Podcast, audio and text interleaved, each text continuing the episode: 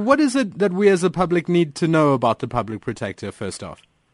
Well, uh, you know, I think uh, thanks to the sterling work that that uh, Thuli Madonsela has done, many South Africans do know a lot more about what work the public protector does than they used to know. But I think they need to know in greater detail what she does. I mean, for example, they need to know that she doesn't only do high-profile cases like Nkandla and the SABC and the like, but that she also is concerned with thousands of everyday cases of people who can't get their ID documents or into the housing allocation queue. They need to know that. And for the purposes of this campaign, they particularly need to know that they have uh, the right to play a very direct role in the appointment of the new public protector, and that's what we are going to highlight, and that's what we're going to enable in the in the campaign. We're going to enable people to nominate public protector. We're going to enable them to see the interviews and submit questions to the interview in, as their parliamentary interviews, and we're going to ask them as well to vote on who they think the public protector should be. Are you working with the Office of the Public Protector on this campaign? No, not directly, um, but they certainly do know about our campaign, and and uh, you know I'm sure that they're they're sympathetic to it. And in fact, we have conducted a, a poll, a, a, survey amongst the employees of the public protector uh, uh, public protector's office to gauge what sort of qualifications they think the public a new public protector should have, and what sort of priorities they think a public protector should have. And so we will be attempting to build up by doing more of these kind of surveys a profile of what the public think and what interest groups like the employees of the Public Protector's Office think we should expect from our new public protector. David, not to take away from the campaign its significance or, or even its uh, effect in the public, I mean, but, but shouldn't this be coming from the public protector's office itself? It is an awareness campaign about that organization, not, not yours. Yeah, no, it's uh, you know, and I'm sure they they do so. I mean, I know they do a lot of outreach work.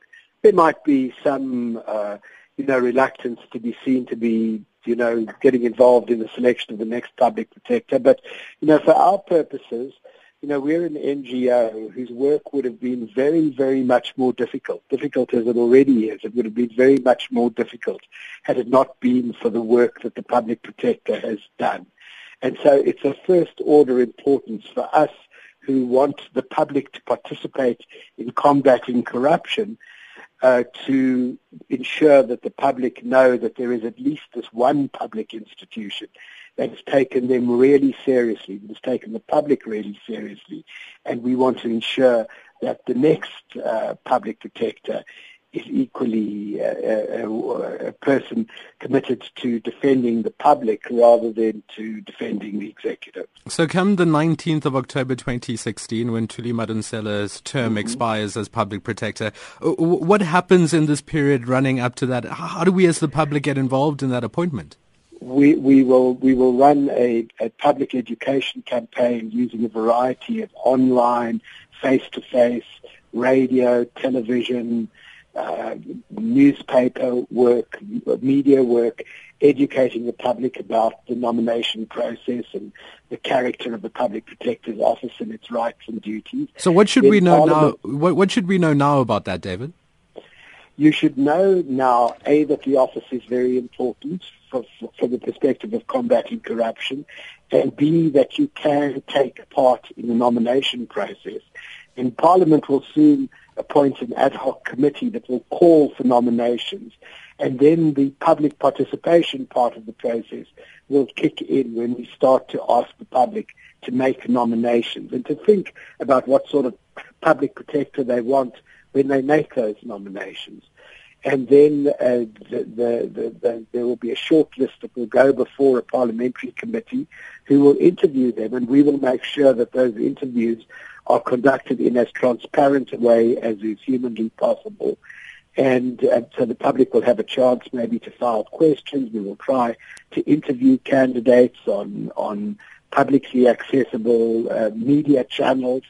And then when the recommendation goes to the National Assembly and from the National Assembly to the President, we will be asking the public to voice their opinion on who they think the public protector should be. David, just one thing before we let you go. Corruption Watch mm. has also been granted leave to intervene as a mm. amicus curiae or, or, a friend of the court uh, mm. in the EFF and DA's application uh, on the Nkandla report tomorrow. I mean, w- what input yes. are you hoping to make by, by asking for this amicus curiae at court? Well, we were an amicus curiae, a friend of the court, in the Supreme Court of Appeals decision in the SABC matter that decided that the powers of the public protector, the remedial powers of the public protector were binding and not merely advisory as the government had been contending for. And this is the next and final stage of that process. So our our involvement is not directly about Nkandla or about the, the SABC, but it's about the proper constitutional interpretation of the role of, of, the, of the nature of the powers of the public protector.